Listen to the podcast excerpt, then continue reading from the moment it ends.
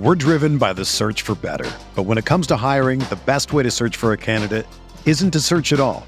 Don't search, match with Indeed. Indeed is your matching and hiring platform with over three hundred fifty million global monthly visitors, according to Indeed data, and a matching engine that helps you find quality candidates fast.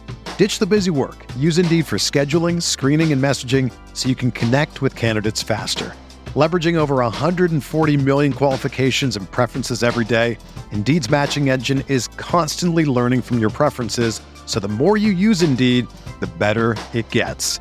Join more than three point five million businesses worldwide that use Indeed to hire great talent fast. And listeners of this show will get a seventy-five dollars sponsored job credit to get your jobs more visibility at Indeed.com slash Blue Wire. Just go to Indeed.com slash Blue Wire right now and support our show by saying that you heard about Indeed on this podcast. That's Indeed.com slash Blue Wire. Terms and conditions apply. Need to hire? You need Indeed. You're listening to Broncos for Breakfast with Nick Kendall and Scott Kennedy. Welcome in. Welcome in. Where we go? We got our first light coming in. Dom Harmio out there in Albuquerque. Good to see you, Dom, out there on Facebook. And welcome into everybody. This is Broncos for Breakfast. It is Thursday morning, November seventeenth. We are flying through this year. Man, it's going to be twenty twenty-three here really soon. Probably fortunately for Broncos country. Uh, we're getting close to the end of this year. Uh, but uh, it's good to be here. And uh, good to see you, Scott. How are you doing? Uh, how did how did yesterday go for you? We're uh, doing a, a Bears segment. Uh, for the Falcons. I did. Bears. I got invited to do uh, to do some Bears and was speaking with them. It was kind of fun because it was two kind of self-deprecating teams right now. Mm-hmm. Um, you know, then they're they're coming down here, and the, the Bears are the Bears are in a good place for rebuilding, but they're kind of in a hard way for trying to win football games right now. The middle yeah. of their defense is really really bad, and it's hard to win games when your front seven are getting gashed. Yeah, Broncos only, says Ernie Mays. Well, uh, the Broncos almost had it, almost took Justin Fields, but they didn't. So uh, now I probably ticked off half the listeners in here. But uh, Patrick Sertan's playing mm-hmm. ungodly level football. So got to get that quarterback right. Doesn't seem like Russell Wilson's the guy, which is crazy. We got another year to figure that out. But uh, let's say hello to some guys in here coming in. Kevin Gray coming in. Good morning, Broncos family. Nick and Scott. Chilly here in Utah. Yeah, I'm uh, I'm bundled up. I got a little blanket on. Scott told me that I have to turn off my heat when I'm doing the show because the heater is right behind me, or the big, huge like unit for it. And it sounds like I'm in an industrial like dishwasher or something. So I'm sitting down here. I'm like, yeah, that somebody doesn't make for a- good audio in the background. Somebody send me a Bronco Snuggie. I think that's what I need to do out here. But uh, so I'm I'm bundled up, so it is chilly. But uh, good to be good to see you in here, Kevin. Hope you're staying warm out there in Utah. Uh, our achy dragon coming in here saying every morning I wake up and I still see Hackett's the head coach is one less weekend I need to spend watching the Broncos. There's still reason to watch. I mean, it's definitely rough right now, no doubt. But uh, unfortunately, this season's kind of gone off the rails. But we have some positive things to talk about, no doubt. I feel like we've made it this far. He's going to survive the year. You know, you're you're three and six, week yes. eleven. I mean, we're almost there now, Nick. The only question is, is if you have any questions about uh, how many times can I work question into a sentence? If you have any thoughts or just pondering, uh, Ejiro Evero is the head coach. Right. If you want to see what that looks like, uh, because you want to get an evaluation on how he handles those type of responsibilities, that that's sense. fine. And, and people are like, oh no, but what about the defense?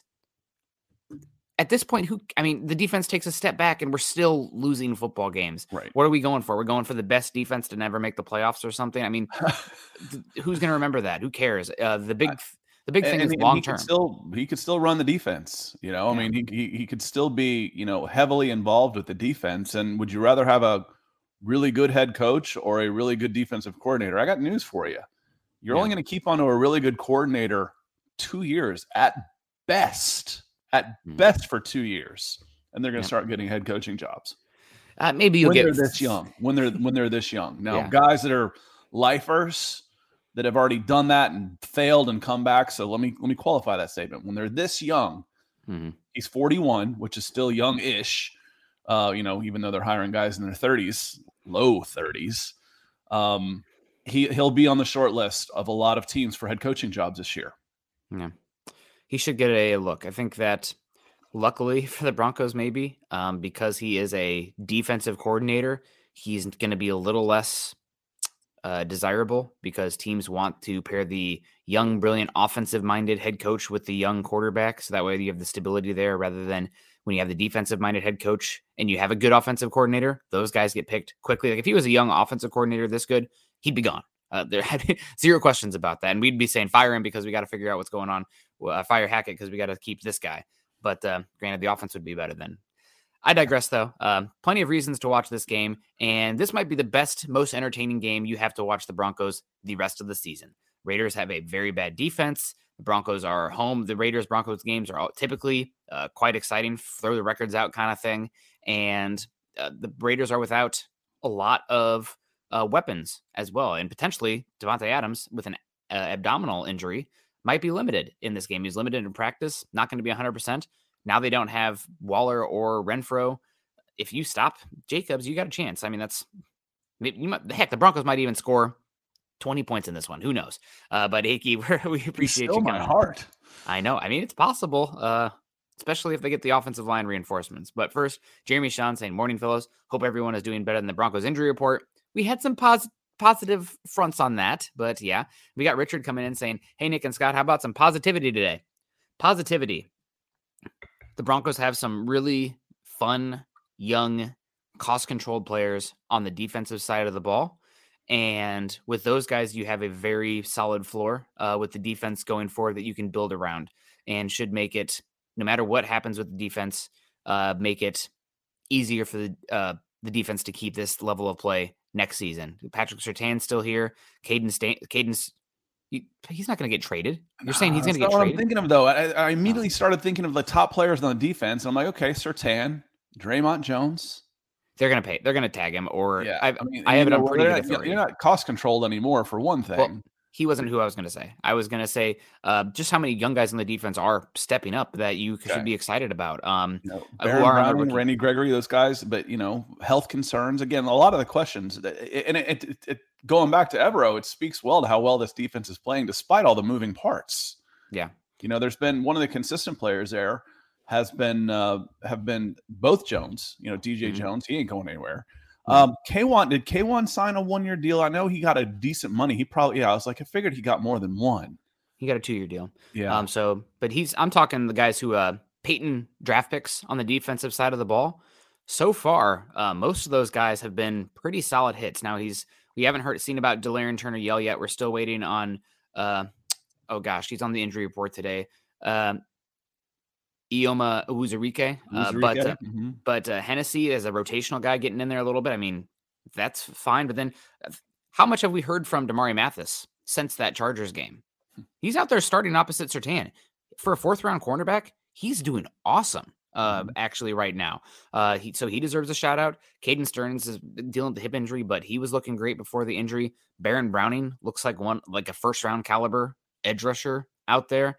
As, and then you got Patrick Sertan as well. So a lot of fun building blocks on the defensive side of the ball that you have and a first round pick this season, but I think that's got to go on the offensive side of the ball, but yeah. I digress. Um, yeah, a lot of uh, fun, young, cost controlled rookie contract guys on the defensive side of the ball at key spot. Oh, and also God, I didn't even say I was meant to go through the list. I'm like, da, da, da. Nick Benito is playing better and better. I don't think he's ever going to be a quality starter in my opinion, but if he can be a super sub edge rusher coming in in obvious pass situations and be a dominant speed rusher, there's a lot of value for that as a uh, the sixty-fourth overall pick. I was I was too focused on what he wasn't versus what he was in the draft process, and he, he got to improve a little bit in the run game. He'll be the first to tell you that, but man, he can get after the quarterback in those situations. Jonathan Cooper looked good last week in his first opportunity, yeah. really to come back, had some had some good twitch yeah. to him, some nice burst off the edge. So yeah, I mean, there's a reason why this. It is really a next man up mentality on the defensive side of the mm-hmm. ball. Um, on offense, it's really, does anybody want to play? Yep. You know, and, it's been tough. Yep, it is tough. I think the, and one positive we have here, obviously you are married to the quarterback position. I don't know if you saw this report um, from Tyler Palumbus the other day. He was doing a, um, a show where he said that a lot of people are super confused on the Broncos because Russell Wilson has been calling out audibles and hot reads from his time with the Seahawks. That has been confusing the Broncos offensive players on the field that like what's going on. But, um, And then it's been confirmed by uh, Seattle reporter Greg Ball and also Benjamin Albright said that's it's happening to an extent. We're driven by the search for better. But when it comes to hiring, the best way to search for a candidate isn't to search at all. Don't search, match with Indeed. Indeed is your matching and hiring platform with over three hundred fifty million global monthly visitors, according to Indeed data, and a matching engine that helps you find quality candidates fast. Ditch the busy work. Use Indeed for scheduling, screening, and messaging so you can connect with candidates faster. Leveraging over one hundred forty million qualifications and preferences every day, Indeed's matching engine is constantly learning from your preferences, so the more you use Indeed, the better it gets. Join more than three point five million businesses worldwide that use Indeed to hire great talent fast. And listeners of this show will get a seventy-five dollars sponsored job credit to get your jobs more visibility at Indeed.com slash Blue Wire. Just go to Indeed.com slash Blue Wire right now and support our show by saying that you heard about Indeed on this podcast. That's Indeed.com slash Blue Wire. Terms and conditions apply. Need to hire? You need Indeed. Another day is here, and you're ready for it. What to wear? Check. Breakfast, lunch, and dinner? Check. Planning for what's next and how to save for it? That's where Bank of America can help. For your financial to-dos, Bank of America has experts ready to help get you closer to your goals. Get started at one of our local financial centers or twenty-four seven in our mobile banking app. Find a location near you at bankofamerica.com slash talk to us. What would you like the power to do? Mobile banking requires downloading the app and is only available for select devices. Message and data rates may apply. Bank of America N A member F D I C. Najj, so, um, Najj is coming in, and he's asking us this question, nope. coming in orange. He says, on the Columbus pod, he said Russ is battling Hackett on play calls and calling audibles most plays. He also said Russ doesn't know the plays, leading to issues, hence the wristband. How does the team overcome this dysfunction? How have we gone a complete one eighty on this, where they're all together on their own, in camp together, uh, you know, down at Russell's house, everybody's working and studying to nobody knows anything. That seems far-fetched to me. It seems somebody's not telling the truth about the beginning or the end. So do we have agendas? Y'all have heard me say before, when you heard, when you start hearing local beat writers and stuff start to turn a little bit, you know, something's up. Um, you, you know, something's up. And that might be the first groundwork being laid that, that, that Hackett's out, you know, that, that the, the first from coming from a state media type, as far as being confirmed. I mean, you you think Russell Wilson has a type of C T E where he's getting out there and calling it, Omaha, Omaha, you know, I'm Peyton Manning now. I mean, this sounds a little far-fetched, Nick. It does. Yeah. I do think that there might be some like audibles that he has ingrained in him that he's calling that are not like the actual hot read calls or line calls that uh, are not well, carried over. A couple games, he couldn't even get up to the line of scrimmage in time to call an audible. Yeah. You know, I mean, yeah. They're not breaking the huddle until there's six seconds left on the clock. There's so much bad going on that this sounds far-fetched. It does. And I think this is, I think that's true to an extent, given how many different sources have come out and said mm-hmm. that there's something to this.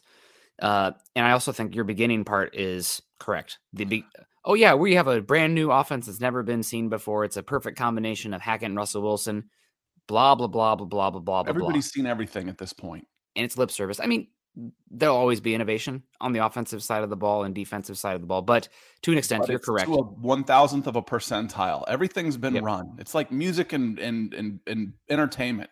It's like, I, I think it's really amazing. Anybody that can come up with a new song, considering everything's been done already, you know, entertainment, yeah. it, coming up with a new idea. Why do we keep recycling old stuff? Because everything's been done. It's, you know, there's there's really not a lot of new. We can, all they've started doing, Nick, is just calling the positions different. That's what they call new. It's off ball. Um, it's new. We got this new position called off ball linebacker. You have body types changing as well, which means that mean. different roles can change. Yeah, we we could really get but into that. An, but there's an evolution of the human being as well, where yeah. you got three hundred pound guys running four sixes. Mm-hmm. You know, that that changes the game for sure. Um. And the other thing I want to about, you know, leading morning. issues yeah. with, with Najj saying um, Russ doesn't know the plays. Okay. He, why not? He's, he's reading the playbook on the way, you know, doing high knees. either he's, you know, full of beans and he's telling us lies, you know, or it, again, it just, it doesn't sync up with everything that we've heard to this point from these very same people. So why are you changing your story now? Why?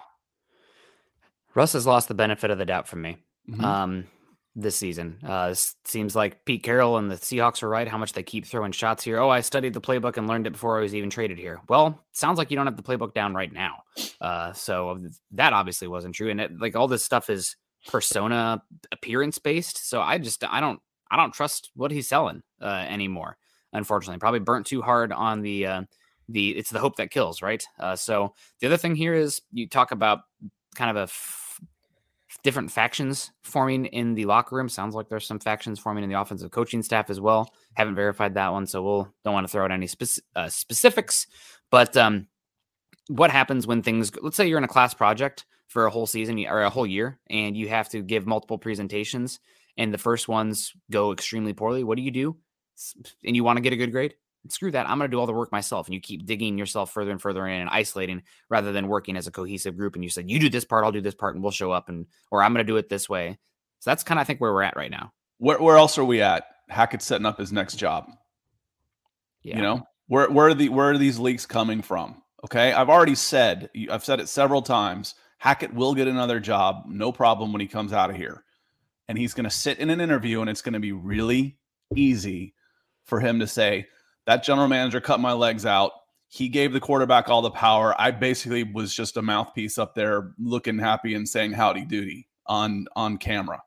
Um, that's going to be the, the, the for, I'm not saying that's what this is, but the cynic in me saying, why the one hundred eighty degree flip on this when everything there, everybody's working so hard and everybody's working together and we're doing this stuff all on our own and kumbaya to, he doesn't know what he's doing. Where, where's that coming from? And who has what to gain? Because who's on their way out? It's a lot easier to get rid of your head coach than it is your, you know, one hundred million dollars dead cap quarterback right now. And your head coach is the one that's going to be needing a job. Mm-hmm. So one hundred percent. Just, you know, look at it all the ways. How do you, le- how do you, how does a team overcome this dysfunction? It's going to take Najj to answer the question. Russell Wilson's not going anywhere for three years. It's yeah. going to be it's going to be a new head coach. It's going to come in and say, this is how it's going to be done, or you're going to sit and watch. Yep. Uh, Najj, thank you so much for the twenty dollars. Uh, we appreciate you coming in and supporting our show and all the Mile High Huddle podcast. You're a real one, buddy. And I know the season's been tough, but you keep uh, supporting us. So that makes it a lot easier for especially us. Uh, Ethan coming in. Good afternoon, Jensen Broncos Country. Good to see you. We got Blave Bliss coming in saying, morning, Scott, Nick, and Broncos Country. Bam X is in here. Good morning, Broncos Country. Dom dropping in the like. You guys be like Dom if you're on Facebook or YouTube. Make sure you click the thumbs up, like the show, drop the uh, reaction. Dom says, good morning, Nick. Ready for the F B S playoffs. U G A all the way. Go Dogs. Have a great day, my boys. And twenty-four degrees in Albuquerque. Yeah, I'm ready for the college football playoffs. I'm really hoping that three S E C teams don't make it because I, we don't need just an S E C regional invitational tournament. But uh, if they're the best teams, then I guess. But I don't know, right? I, I, I'm probably going to vouch for a one-loss Ohio State or Michigan, depending on how that game plays out, because all these S E C S E C teams have already played each other too. So the argument, like, well, they played each other, and the the winner gets to go, and the loser shouldn't. Same with the top S E C teams. Um, so maybe maybe your argument then is for T C U if they went out. Okay, if T C U goes undefeated, for sure. Put them in. They'll get killed, but put them in. Or I'm very intrigued by a um, one-loss U S C team. I know the Pac twelve isn't great, but I think it'd be U S C hasn't made the playoffs yet. Caleb Williams is a freaking superstar uh, caliber prospect, and uh, I'd be more interested in that than seeing L S U versus Tennessee again. Uh, Richard coming in. I don't want rematches. I don't, I don't want rematches. It r- ruins the regular season for me. Yeah. Anyway. We're going to get them with the expanded playoffs regardless. Um, but, Which is why uh, you don't need to watch the regular season. Oh, I'm still tuning in, baby. Prospects, Scott, we're in draft mode now. Uh, Richard coming in saying, uh, so we need defensive scores to win. Unfortunately, that's like, I'm in I'm in this level of hell right now, and everybody, oh, poor Nick. But, and the Iowa Hawkeyes are winning. But, like, the Iowa Hawkeyes are like a hyper version of the Denver Broncos where, guys, believe it or not, the Iowa offense is more anemic Uh, than the Broncos offense. Now, maybe that's not true because they beat up on Purdue and uh, Northwestern a little bit, but they're horrible. The Iowa offense is horrible. At least with the Denver Broncos offense, you have explosive touchdown passes. You're not getting that from Iowa. Um, you're just hoping that it's not a tackle behind the line of scrimmage every play. But on the other end of the spectrum, while this Broncos defense is great, they're not creating turnovers, and they have zero defensive touchdowns on the year. I think the Iowa defense has like four or five defensive touchdowns on the season and turns the ball over like two times a game. Something insane. Like they're just playing at a different level. So um, yes, the Broncos need to have some defensive scores to win. The other big difference between Iowa and Denver that uh, Denver is not winning in the margins is that the special teams is night and day. Iowa might have the best special teams in college football. Uh, that's how they win all these games, despite always having terrible, like all the analytics and whatnot. So there's no way Iowa should win. It's too much college football, brother. All right. You're right. You're right. Uh, but uh, no, we got to go down to draft mode here pretty soon. But um, unfortunately, we're not talking draft. We're not talking prospects. Yeah. We're talking right. college football philosophy. Yeah. But, but special teams in general, uh, Denver has been horrible on special teams. And I think there is a pathway to win football games in the N F L. If your defense, if your offense is poor, not as poor as the Broncos, but poor, but you have to be good on special teams too. We've seen and it go both directions. Okay. Yeah. The, the, the last game against the Titans and the win against the 49ers were two very similar games. Field position won each of them. Mm-hmm. Field position yards. won both of those games. Field position was dictated by special yep. teams. Now, if you were a better team, better on offense, it wouldn't have come down to that. So mm-hmm. I don't yep. want to have to count on my special teams. You know, they are the third phase, obviously. But what Jesse says coming in would be would be really interesting uh, on a video game. Uh, what would you think about dumping Russ now, eat his one hundred nine million dollars next year, knowing we'll not be good in twenty-three, and start a clean rebuild in twenty-four versus dragging this out? You could. Um, you'd end up with about seventy million dollars in payroll after injuries and other dead cap and stuff. Um, anybody that you might think about wanting would be gone. Forget about re-signing mm-hmm. Draymond Jones. You'd have to move Justin Simmons. It would be a slash and burn type of thing. Would you really want to try and do um, fifty-five across two years? You know, uh, do it after June first, Jesse, and you can spread that dead cap across two years. If the, you know, we talk about the, the salary cap expanding. Okay, the salary cap could go from two hundred to two fifty. That'd be a twenty-five percent increase. That'd be big. That just means players are going to get, be getting more money. You know, that just means the seven guy, the, the seven million dollars guy just became worth ten, et cetera, et cetera. So it doesn't necessarily make it every, any easier because you're still competing for the same players with all the other teams whose salary cap also just went up. It helps with current contracts like this one. Like this one. But yeah. I think, Jesse, and again, why I said, why I was a little snarky, and this wasn't at you, why this makes sense in a uh, in a, a video game is because it's just, it's not anybody's real money. Um, he got a fifty million dollars signing bonus from somebody. Now, I, I know billions are billions, but people don't like, they don't become billionaires by writing flushing fifty million dollars checks down the drain. So, yeah. you know, I don't think they'd be willing to give up on Russell Wilson this quickly. Um, but we'll, we'll see. I would be shocked beyond belief if Russell Wilson is gone after this season. Uh, but if he plays this poorly and the offense is this dysfunctional, and, you know, there's so many reasons to blame him, but if it's an, let's say that you have better injury luck next year, you switch the variables of the offensive scheme and coaching staff, and it's still, let's say it goes from the worst in the league to bottom five or bottom ten, then you have to have a conversation, I think, and uh, talk about the cap hit becomes much more palatable with a post June first uh, cut. I think it makes it makes more sense just to just to put, stash him on the practice squad for the uh, for next year. Yeah, well, yeah, because in in well in the next two years, his cap hit next year is only twenty-two million dollars.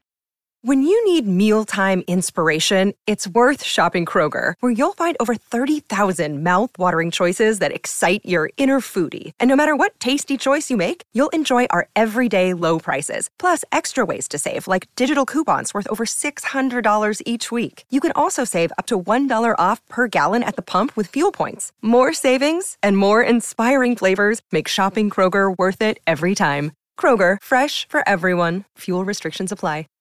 This is the story of the one. As head of maintenance at a concert hall, he knows the show must always go on. That's why he works behind the scenes, ensuring every light is working, the H V A C is humming, and his facility shines. With Grainger's supplies and solutions for every challenge he faces, plus twenty-four seven customer support, his venue never misses a beat.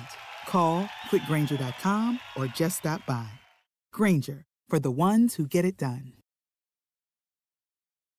Why would I eat a one hundred million dollars cap hit or even fifty-five across two when I could just ha- eat a twenty-two million dollars cap hit and have him still on the roster? So the next year's cap hit in twenty twenty-four is only thirty-five million dollars. His dead cap hit, even spread across two seasons, is more than that. So again, twenty twenty-five is his cap hit goes from thirty-five to fifty-five, and his dead cap drops to forty-nine. Mm-hmm. So you're you're not gonna you're not getting rid of him.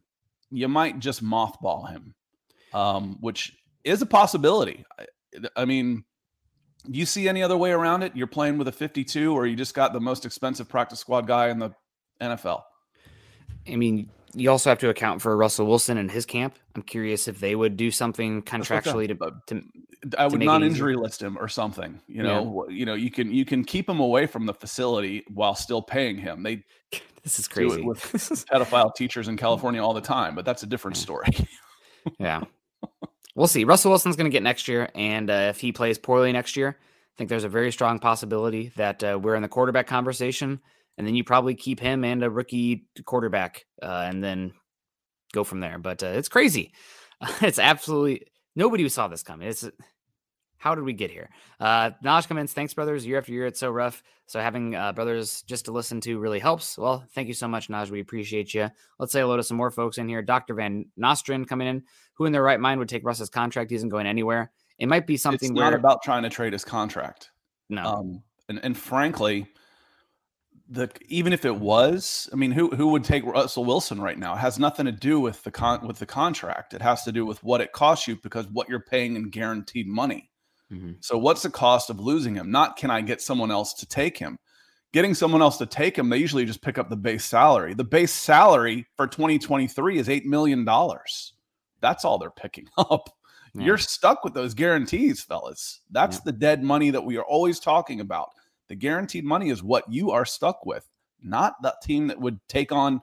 You trade Russell Wilson, the other teams gets eight million dollars. That's that's what they're liable for. You are still liable for all those guarantees, including the signing bonus you gave him, which counts against your de- dead cap. That's yeah. the problem. We talk about the salary cap's a myth. It's a myth while you're playing well.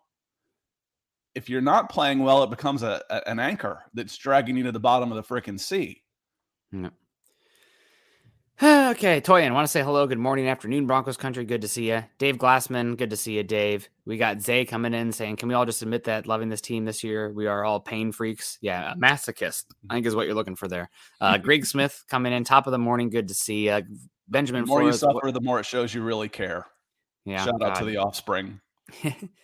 Benjamin Flores, what's up, man? Good morning to you, good to see you. Uh, we got Chris Jenkins saying maybe if we put Vance, Vic, and Hackett on the same coaching staff, we can combine their powers for a few more wins.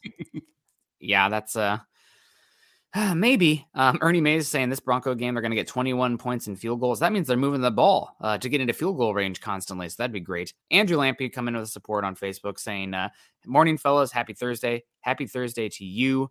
Uh, and good Andrew, to see appreciate you. you coming in late last night. Right as we were signing off, you came in with some stars. So shout out. Want to say thank you. You might have gotten the Twitter shout out. I'm not sure, but this is a thank you from us today for today, for yesterday, for what's coming and what has passed. Thank you very much, Andrew. You're a big part of the show.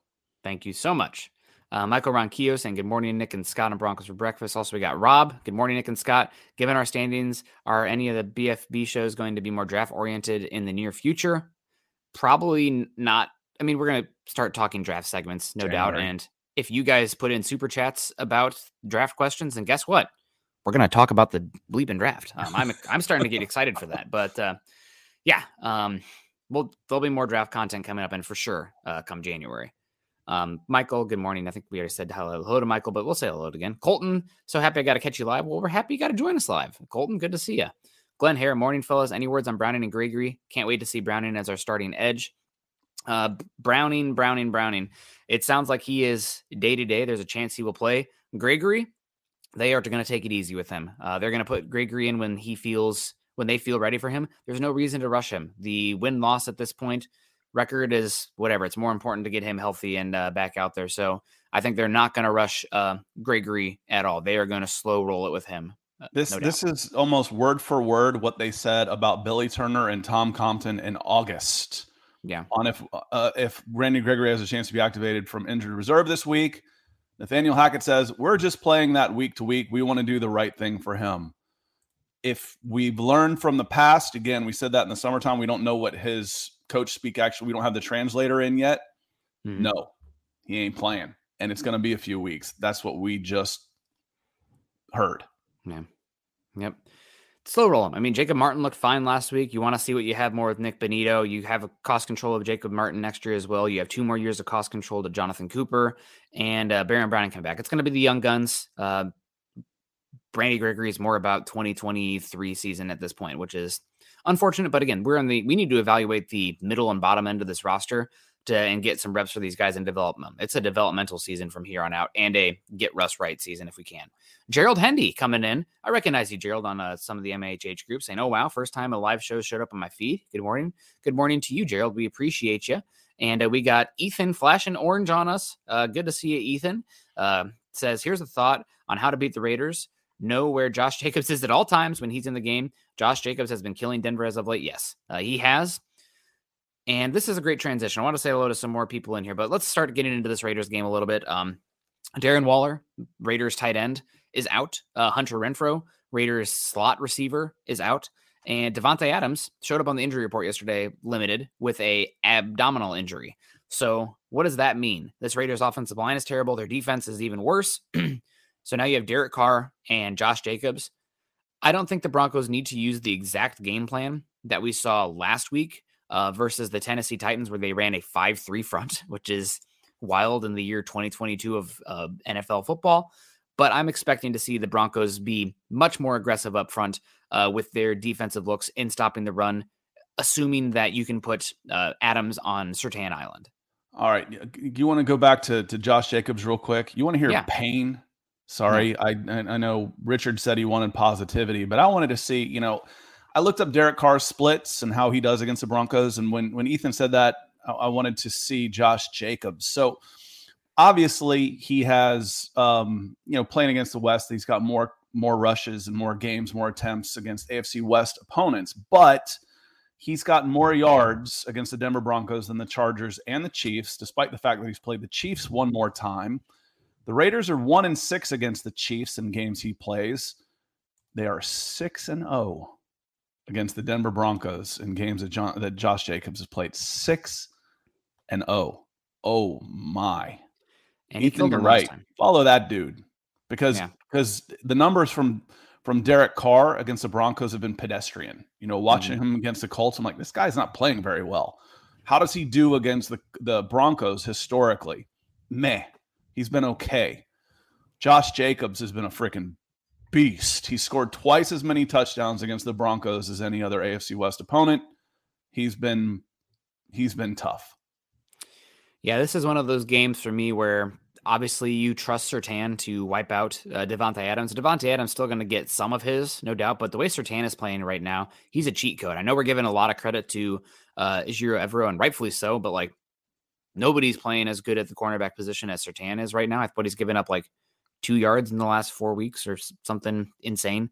Um, and he's not making the turnovers. That's kind of true, but the Broncos aren't playing with a lead where the other team has to play more aggressive and take those Why chances. Would I throw at him? And they're not throwing at him. They're not throwing at him. Um, so this is a game where I think you say Sertan, at least in the first half, you might have to adjust depending on what it looks like. But in the first half, it's like, okay, Sertan Island. Uh, we're going to really put that to test. Your Davante Adams great, but we're going to bank on him being the only dude. And with the abdominal injury, mm-hmm. we trust you, Sertan. The rest of that is Josh Jacobs. You are going to average less than two yards a carry. That is our goal. We're going to hopefully see Mike Purcell in there. Mike Purcell popped up on the uh, the limited list yesterday, which is fine for Wednesday. I think limited is more likely to play uh, than that of day to day. So we yeah. will. Uh, We'll see him out there, I'm assuming. So this limited is D J Jones standard for veterans. Yeah, on a Wednesday.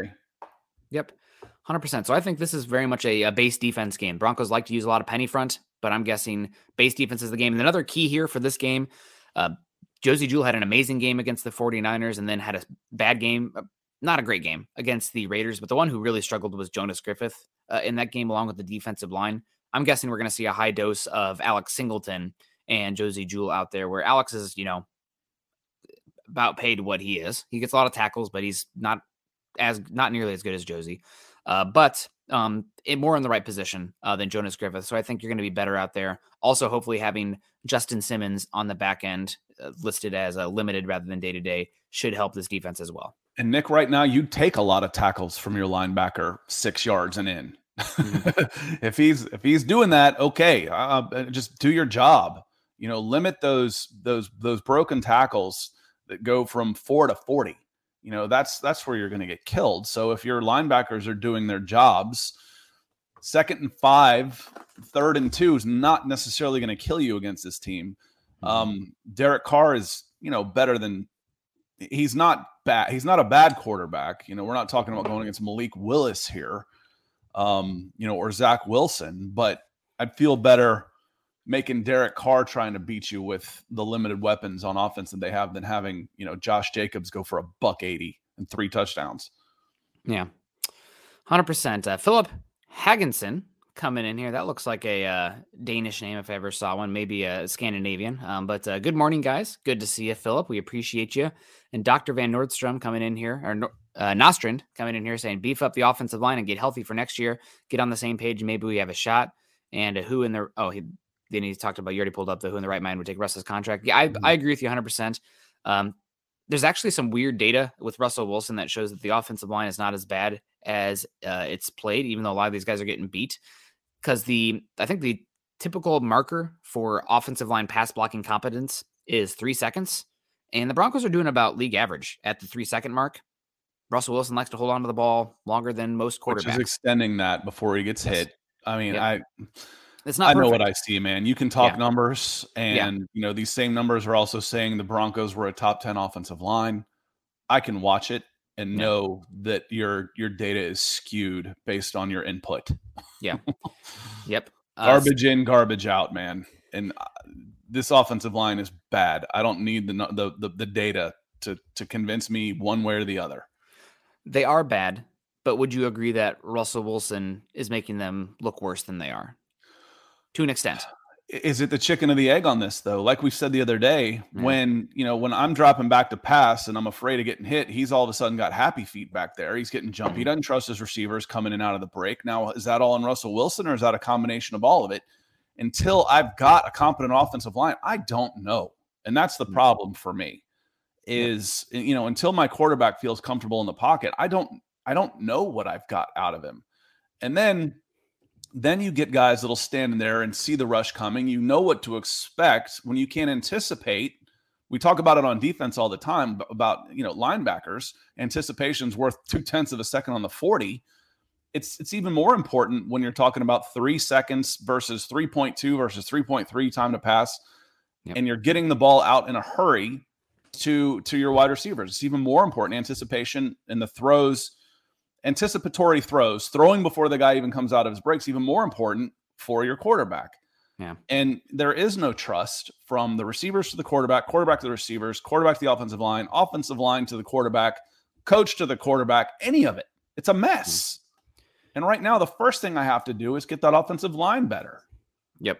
I agree with you one hundred percent. I do think that Russ is making them look worse than they are in the pass rush. Yeah, I just don't know. Yeah. Mm-hmm. And, uh, So I think Russ is probably as dependent on competency at the offensive line as any quarterback, given his style of play and his lack of, this is part of the style of play, but how long he likes to hold on the football and how poor he is in the quick game. What does that mean? You have to be top ten probably in the run game to overcome the struggles in the quick game. Broncos aren't there personnel wise. It's one of the reasons that I'm, everybody drink. Broncos need to go really hard at run personnel on the offensive side of the ball this season because they need to force teams out of two high safety shells, which the Broncos, I think, are seeing that more than any team in football so far this season. And Russ is doing terrible against two high safety shells. Caveat that cover six is he's doing a little better against cover six than cover four or cover two. But uh, how do you get teams out of those light boxes, two high safety shells? You punish them with the run game. And the Broncos offensive line isn't doing that. The Broncos running backs aren't doing that. Uh, so I think that's the offseason. You have to go really hard uh, on the offensive line and the running game in general. I'm everybody's going to be against me on this one, but I think there's been a philosophical change in football with the Vic Fangio defense, especially with Russell Wilson, where the running back value is actually ticked up a tad. And if you can get a it's dominant, cyclical. It's we, cyclical. We've talked about this a zillion yeah. times. It's cyclical. You get light, I'm going to get heavy. Yep. You know, you you go out there, if you're if your base defense is going to be the penny front, I'm going to run it down your damn throat. Yes, one hundred percent. And also because of the the way the contracts are set up, I'd never take a running back top ten. Um, but in the back end of the first round, if you can get that slotted fifth year contract for cheap and the franchise tag when teams aren't paying running backs, so that running back franchise tag is cheap, you get that running back for six years of control, which is fine. Um, I'm not against it in the very end of the first round. Uh, if you have a special, ha- uh, the caveat that it's a special talent, why is that more important for Russell Wilson than anybody else? Well, first, I think the Broncos are bottom five in the N F L in E P A per target for running backs in the pass game. They're doing bleep with the ball in their hands in the pass game, and they're targeting the running back a lot in those dump offs, and the Broncos are doing nothing. Okay, get an explosive guy in the pass game. Uh, number two, again, Broncos are seeing more too high safety shells than nearly any team in football. How do we get out of that? You punish them with the run game. And uh, I think those are the, those are the main ones. I mean, it's there's and the contract stuff as well, but something to consider here. Um, Jeremy's saying, how, how can you improve the offensive line at this point, though? I really think that adding um, – and a lot of Broncos country is going to disagree with me on this, but I watch the offensive line a lot. Uh, my eyes are being gouged out this season, given how both my teams are on the offensive line. But I really think that Cam Fleming might've been your best offensive lineman so far this season. Quinn Miners has been good. Cam Fleming was right there with him at right tackle and left tackle. He was playing great. I think P F F, you know, say what you will. Um, but their overall grade this season had him as the like twenty-first graded offensive tackle in general. And some of those offensive tackles graded only have like fifteen snaps. So he's actually been close to league average at offensive tackle. Getting him back, I think, will be a big bonus. Uh, Tom Compton last season was a dominant uh, run blocker, so getting him back should improve the the run game there. And then Graham Glasgow, if he's healthy, is was better than Lloyd Cushenberry at the center position. So how can the offensive line improve? Three reinforcements right there might help a heck of a lot uh, if you can get those guys healthy and playing. And I didn't mind Wattenberg at guard. You know, get no. the, get him out of his head. You know, again, just having some competition there, get him out of his head, because center is a very cerebral position. Mm-hmm. For a rookie coming in, I don't want you thinking. You know, yeah. I want I want you doing a job. This is your assignment. Don't worry about everybody else's assignment. Don't worry about what that backer is doing or this guy coming on a stunt. Don't worry about it. This is your assignment. And if they do this, this is your assignment. You got two reads, like a quarterback with two reads. I got two reads. So Wattenberg at guard. Um, I'm not I'm not advocating from a start by any stretch of the imagination. Yeah. Um, but Compton coming in, I'd like somebody to push Reisner. I really would. Um, Fleming getting healthy. But again, how can you improve the line at this point? And honestly, Jeremy, I'm I'm looking to next year. You're you've got your quarterback. We've already discussed ad nauseum why Russell Wilson is going to be a Denver Bronco for the next couple of years. Um, so I'm, I'm looking at team building. I'm I'm thinking of next year as well. Mm-hmm.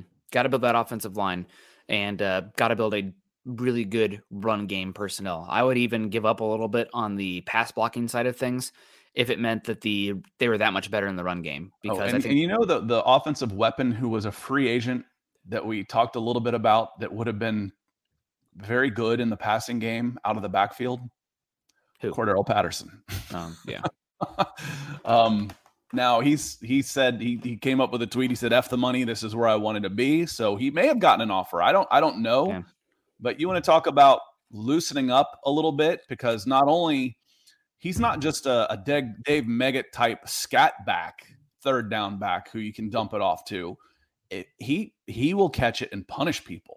Mm-hmm. So you know he he would have been he, he could have been really really well used. Not that he couldn't be used in any offense. He's a good player. But yeah. What you're describing, targeting the running backs, Cordarrelle Patterson would have been a really nice fit for this team.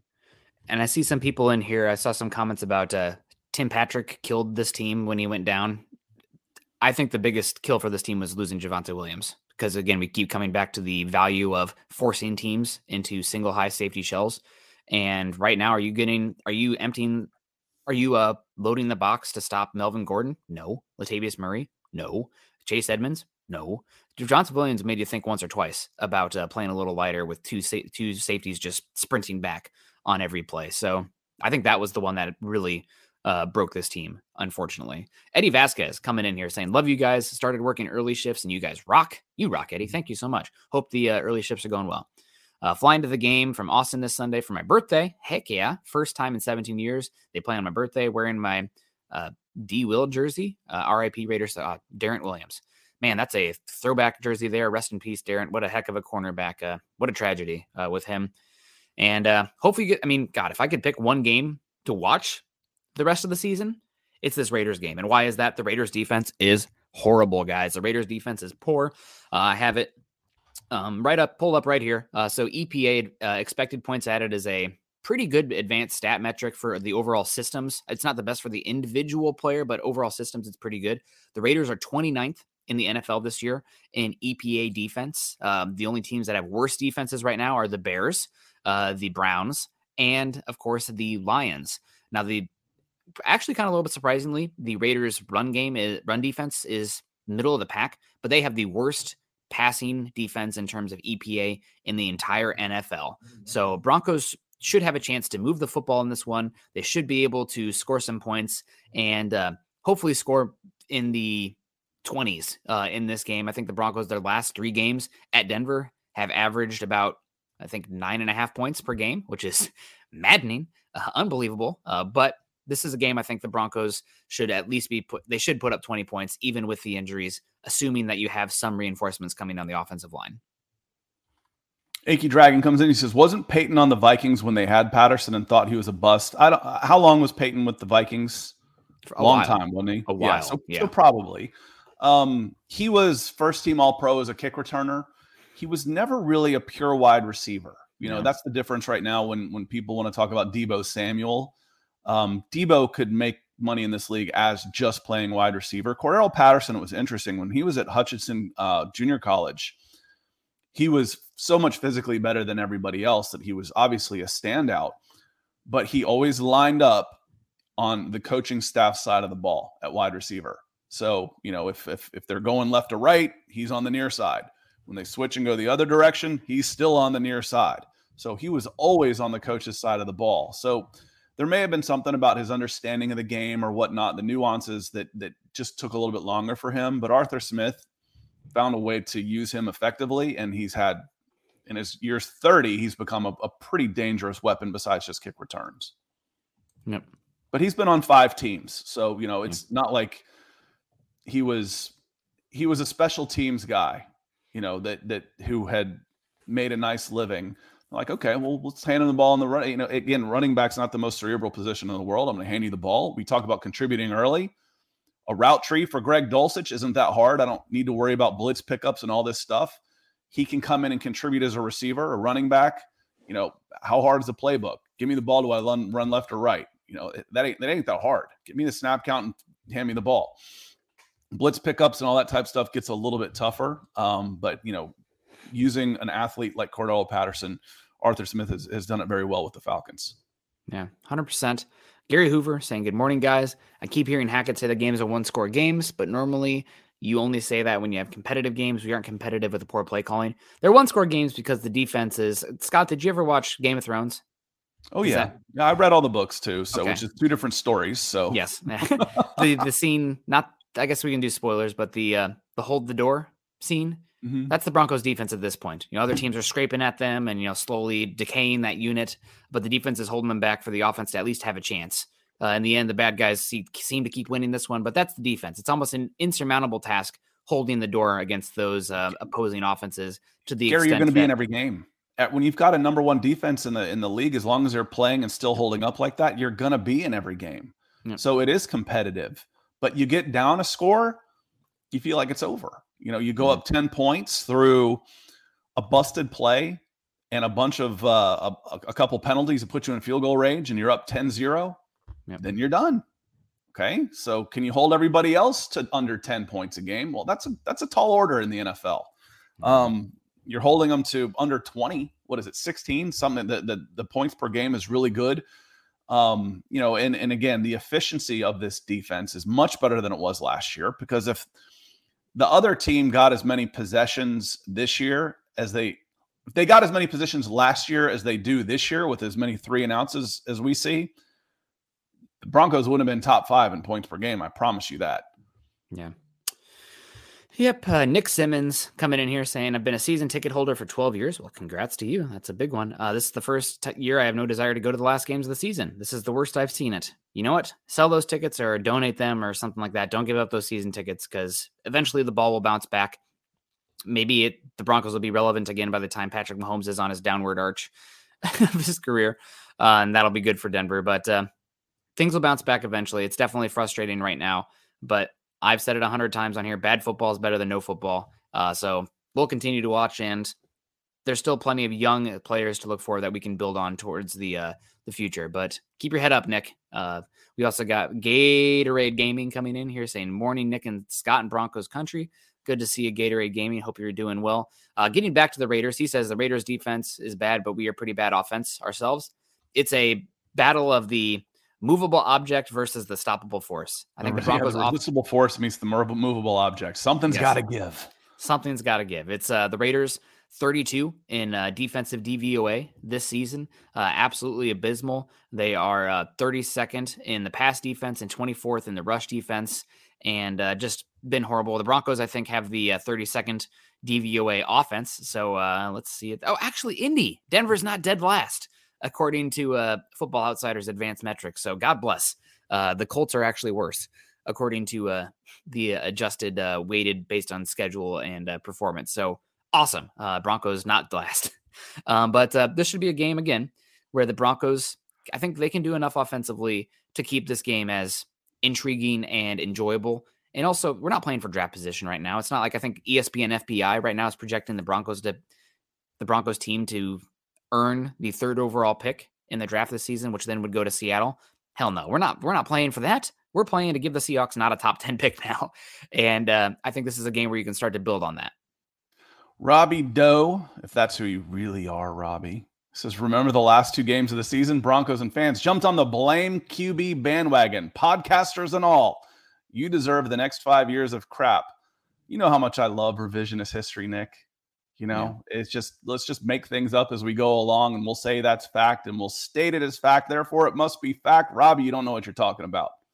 So have a good day.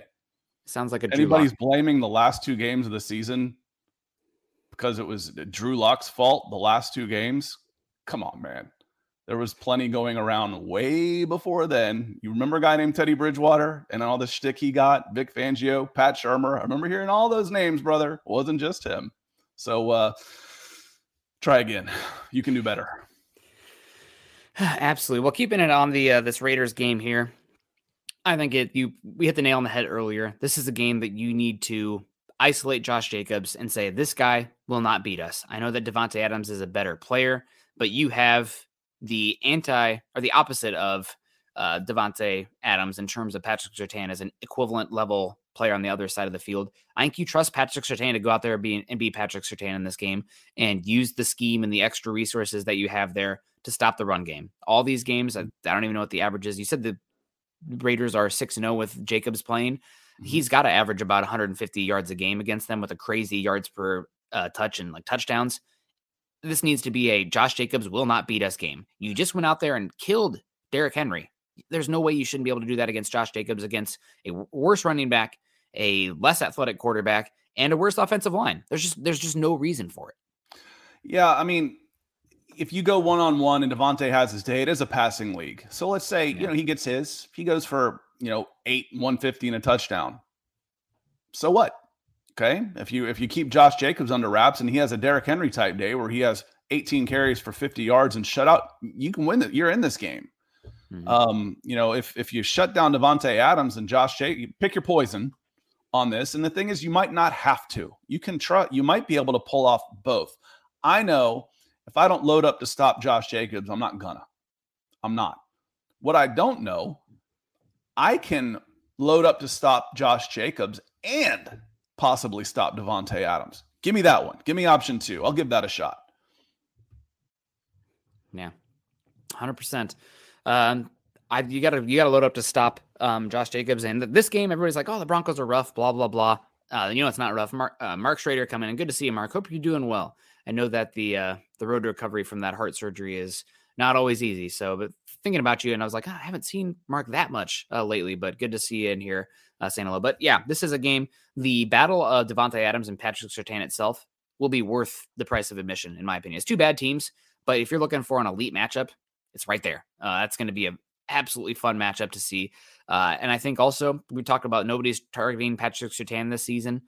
Patrick Sertan against Davante Adams, when Davante Adams is like probably the only legitimate weapon out there uh, for the the Raiders, is when you got to watch. Now, I will say, caveat, the Broncos have given up some home run balls on the back end of the defense, especially with Kareem Jackson slowing down, Justin Simmons hurt, blah, blah, blah. Mac Hollins is a great deep ball, go ball kind of guy. Like it, he's what you want for your fourth wide receiver because he's an amazing in special teams, great blocker, big height, height, weight, speed, deep threat kind of guy.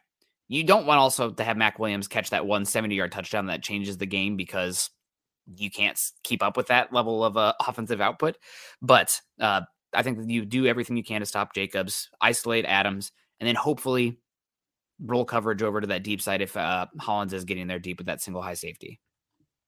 So we should probably talk the Broncos on offense with the Raiders defense now. Yeah, and that's that's what worries me about this, uh, Nick. If I've got my choice of having, I think it's I think it's harder to play offense.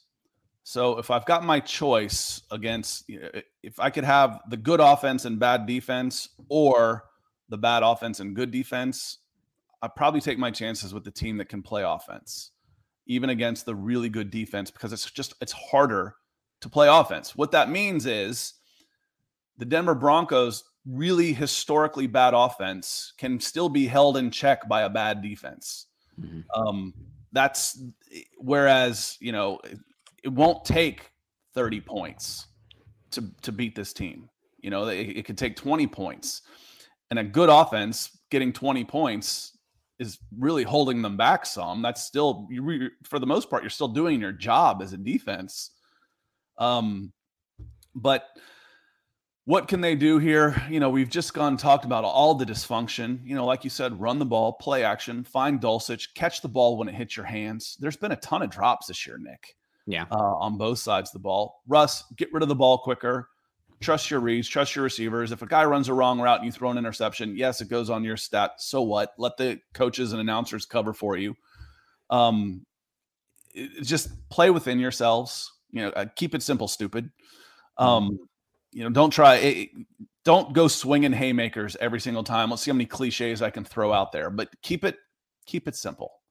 Uh, would what I say? What would what I say on this one? You know, when we're talking about the the over under on this, it says the the the over under was easy money. I said that last week. I don't say that this week. The last game these guys got together, they scored fifty something. You know, fifty-two. What was it? thirty-one twenty-one. fifty-two points.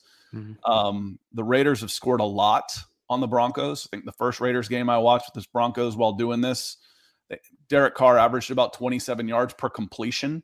Um, the different defense now, but I wouldn't touch this one. I wouldn't touch this game either way. It could go. It's com- for me, it's completely unpredictable. It really is. You know, I, I, I joked about the Princess Bride when we were talking about it yesterday, Nick. It's like, clearly I can't choose the cup in front of you. And clearly, I can't choose the cup in front of me. Am I supposed to choose the Denver Broncos right now, the way they're playing? I can't do that. Josh McDaniels at the Las Vegas Raiders, I'm really going to pick them to win? No way. I can't do that. Maybe, maybe Nathaniel Hackett was wrong. Someone doesn't have to win this game. It can be a tie crap fest. But I wouldn't touch this game. This game is unpredictable to me. We got to pick a winner, though, regardless. No, we I don't. Pick. Who do I pick? I'm going to – I'd go – I would go the historical route. I would go the six and oh running back, and I would go the team that has looked competent on offense, and I would go the Raiders. And I, I can't pick the Raiders because Josh McDaniels is three years proven what we all think Nathaniel Hackett is. Mm-hmm. So, well, at least his side of the ball works. The side that he's coaching. Oh, yeah, I mean, they're they're injured, they're beat up. But how do you pick the Broncos right now at home? Um. I don't know. I don't like it at all. I mean, in a vacuum, I would probably say the Raiders, but at home with the better defense, the Raiders can't beat anybody right now. I'd probably say the Broncos. I, I don't like this game at all, Nick. I'd flip a coin, honestly. It's completely unpredictable to me. Stay away from it. I'll usually give y'all a, a game, a, something to bet on, and I'm probably about five and one talking about, you know, take the over, take the under, take this team. Usually it's over under on this. Don't touch this game, man. Don't touch it unless you're trying to hedge, unless you're trying to hedge on this. And how much would I pay for a win? This one's unpredictable. I think if the Broncos do get the offensive line reinforcements in if, this one, if, if, if, if, if, I know, I know. Uh, but if they get their offensive line reinforcements, I think they do win this game. I think the defense is playing at a level, and I think they're going to want uh, defense is focused right now, I think, on obviously winning football games, but going on a run and being like, okay, we're not winning football games. Let's just be the best defense we possibly can be this season. The outcome of the game be damned. We're going to do it. Uh, and they gave up, what, thirty-two points to the Raiders last time? This is their worst output of the season. I think they want looking to rectify that. I think they've, you know, very annoyed by getting beat by the Raiders and Josh Jacobs. The Raiders are injured pretty badly. So if, if, if the Broncos offensive line is getting Glasgow back and Fleming back and Compton back, or even just two of those three guys, I feel a lot better about this offense. Uh, so I think the Broncos are going to win this one. Um, and win this game. I'm going to have the Broncos winning twenty to sixteen. So that is the, the under, uh, but the under. I, and it was fifty-five. It was thirty-two to twenty-three last time. thirty-two to twenty-three. Yep. Mm-hmm. So I'm thinking the under on this one. Both these teams are more injured this time. Uh, but, and also I think the Broncos are going to lean into what we saw a little bit last week. Maybe not as much five three defense, but a, definitely a lot of uh, base uh, defense out there. And I think they'll be better for it. Also having Justin Simmons in this matchup when they didn't have him last time, I think will help as well. So uh, twenty to sixteen is what I'm going to go. I think the Broncos win this one. Matchup to watch on both sides of the ball. So number one is, uh, of course, Patrick Sertan versus Davante Adams. Typically, you don't see cornerback shadow guys these days, but with how injured the the uh, goodness, how injured the Raiders are in the pass catching department, I think this is a game where you consider shadowing uh, a good bit. And then the other side of the ball, it's probably got to be Max Crosby versus whoever he goes against. Uh, Russell Wilson's got to feel him out there. You, I think you have to run a lot to protect your tackles. I know the Raiders are good, uh, average, not good, against stopping the run versus dead last in the pass. I still think that means you need to run the football and then be super explosive and effective when you pass. It doesn't have to be a high volume passing game. It just needs to be effective and explosive when you do pass. So that's what I'm thinking. I think the Broncos, uh, twenty points. Uh, and I do you think the defense is going to score twenty points? No, but I think this Raiders defense is that bad that even the Broncos are going to put up uh, twenty points against them. Highest output of the season, wasn't it? With twenty-three points. Yep. In um, Vegas. By a good margin. What was the next closest? seventeen. No, they get twenty-one against the Jags. Okay. Jags. They, they yep. didn't get twenty-one against the Jaguars. Um, Jaguars defense is better than this. It's just, to me, it's it's it's unpredictable. And, and again, I've told you before, I have trouble when you've got an emotional connection. It's it makes it harder to be logical. And you think the the big grudge match, Seahawks, the Russell Wilson Bowl, lost. Josh McDaniels coming back to, to Denver as the head coach with the Raiders. Well, it, it, you went there. Lost. You know, you're oh and two in those big, we can't lose to that guy games. Well, this is a third one. There's a third one coming up. So, I, I like I said, for me, I, I, I it's unpredictable. For, for my betting logic, choose somewhere else. Go yeah. go look somewhere else, just because they could come together. You know, we talk about all these ifs. What if they can't lay a glove on Max Crosby and he gets forces two turnovers? What if these guys really do like Josh McDaniels and and and Derek Carr rallies the team and is able to pick the defense apart? What if, again, you, you talk, I'll, I'll just stick with Crosby on this. The defense is bad, but it only takes one guy. You, you've got a hole on your offensive line, and you've got a, a one of the best edge rushers in the league. It only takes one guy to ruin an offensive play um, on the other side of things. And then, you know, you, you still go back to the Josh McDaniels factor. He's a buffoon. Um, you know, I don't believe that these guys want to play for him at all. But can we? What what can we say about the Broncos? So uh, anyway, I, I I don't. I'll pick the Raiders just for the sake of Broncos country because I am a jinx. But uh, I don't feel good about this game one way or the other. Yeah, I don't feel good about it uh, at all myself. And one last thing I wanted to get into before we get out of here, Scott. I don't know if you saw this uh, data uh, come out uh, yesterday from E S P N. five thirty-eight's been working with uh, E S P N. Tell me, you guys, let me know if you can see that on your screen. Keep coming. You gotta, you gotta really better to just better to have it that you have to scroll one more. One more still? Yeah. Goodness. Okay. Okay. And just scroll. So Read you're what we're the, looking at, and then scroll through the through the uh, because I'm on, I'm on a like a twenty-seven inch monitor, and that's what it takes for me to see it. Nobody okay, so on this, their phone. If you're watching mobile, there is no chance this is going to be seen. And anybody listening audio wise, obviously. Yeah. So E S P N Analytics, Next Gen Stats through Week ten, V S F Walder and Brian Burke at E S P N. They do a lot of the G P S data and whatnot. So this is a new uh, output from them. We've all seen this for the defensive line and the offensive line, but this is for wide receivers. And we have a catch score on the Y-axis here out of one hundred, and we have an open score out of the on the X-axis here. Jerry oh, Jeudy, that's awful. Um, two of the worst catch score players in football so far this season, but the also two worst. The two worst uh, in this data set. There are a couple tight ends that are worse, but yes, uh, the two worst. And also on the, but on the X-axis, oh, they are probably in the top. Cortland Sutton's in the top quartile. Jerry Jeudy's in the top thirty-three percent for um, open score. So what does this mean? I actually talked with Brian Burke for a little bit about this um, mm-hmm. yesterday. He was gracious enough to respond to some of my questions. The Broncos are, Jerry Jeudy especially, but also Cortland Sutton dropping the ball at a poor rate. Uh, but why are they so open? What does that mean despite the catch score? Russell Wilson is not throwing the ball to the open guy. Mm-hmm. Uh, these guys are getting open, and Russ is not seeing them or getting it to them in time. Or, uh, no, or having the time to to throw the ball. Or the time to throw the ball, yes. Yeah. Um, he is, I think, tenth in the league in average time to throw, uh, but part of that I, is his. Yeah, that gets so skewed. I saw that yes. with Matt Ryan last year based no. on, okay, when are you, are you stopping the clock when his butt hits the ground or what? An extra half second? Because Matt Ryan was in the top ten percent last year for time to throw, but your eyes tell you a different story on yeah. this. There's got to be a way to, better way to tabulate it. Mm-hmm. But uh, regardless, um, what does this data mean? It means the Broncos are dropping the ball at a higher rate, um, no doubt, which hurts. And also Russell Wilson's not finding the open guy, uh, which is pretty obvious. Both of these things, pretty obvious on tape.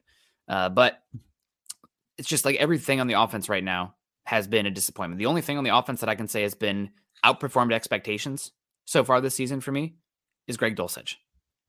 Every single other individual player been out there long enough to be ruined.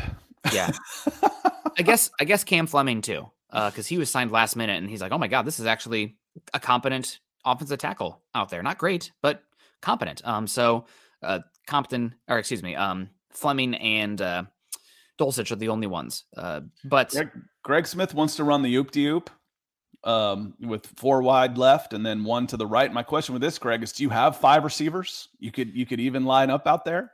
That's too many, isn't it?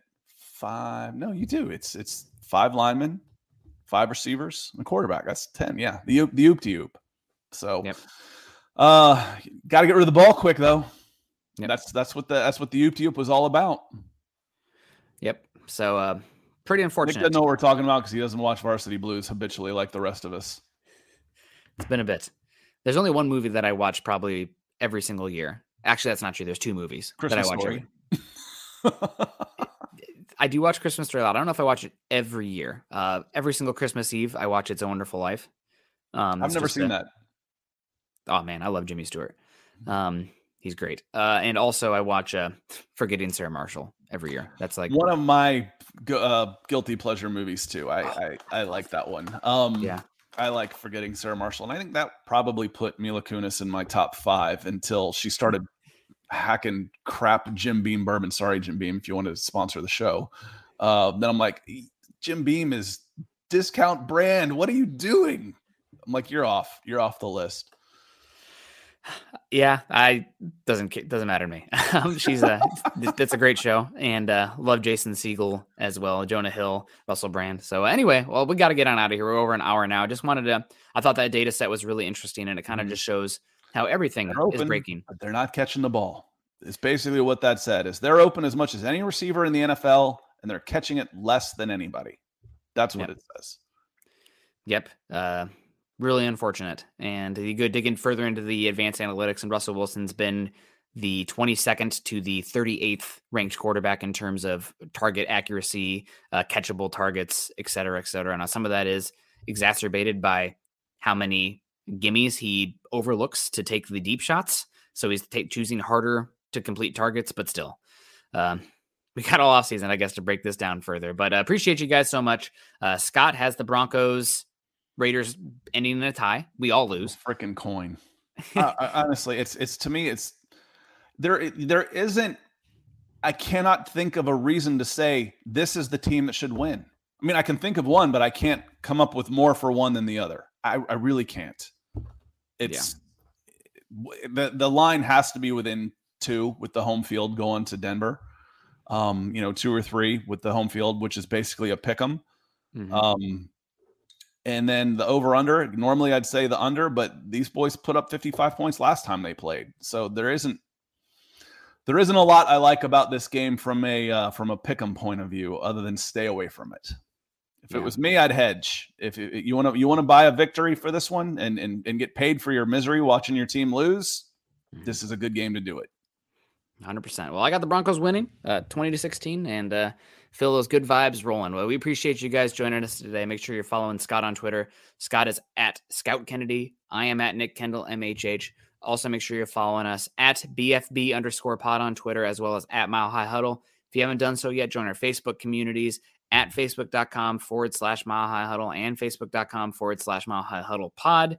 And as the ticker says underneath, please like, subscribe, and share on Facebook, but especially on YouTube. We are always going live on YouTube. You're more likely to get a notification on there.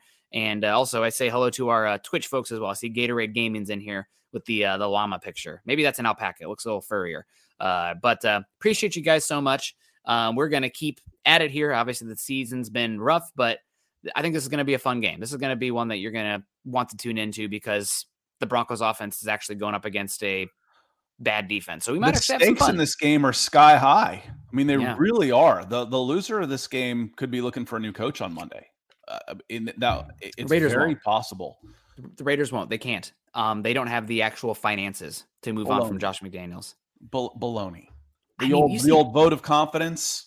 Not buying it. Oh, man. Not not I, buying it. I think These the Raiders- guys can come up with money if they need it. So. Maybe they'll get a uh, a GoFundMe going, but like I see pictures of Mark Davis af- after games eating at Burger King in a booth. Like he's, I think he's a little strapped. And that's not a joke. Like that's. What are you moving to Vegas for? You you make those moves to put billions in your pocket. Are you incompetent as an owner too? Oh, don't answer that. I know. I think they are still paying for the stadium. They're paying the league for the move, and they are paying their last coaching staff big money still. So I think that they are stuck with McDaniels. Uh, he'll be the head coach again next season, barring something crazy happening, but uh, we'll see. Uh, appreciate you guys so much. Obviously, the season hasn't gone as we had planned, but we're not going anywhere. The team's not going anywhere. Offense isn't going anywhere, uh, but we're going to continue to break them down uh, and have fun with it. You guys make it a lot of fun as well. Like I said, we really do appreciate you coming in. Thanks for all the support, the comments, tuning in, and the super chats, of course. Uh, you guys have a great rest of your day. Have a great weekend. Uh, as always, choose compassion and kindness, and go Broncos. Head on over to mile high huddle dot com for all things Broncos. Good morning, Broncos country.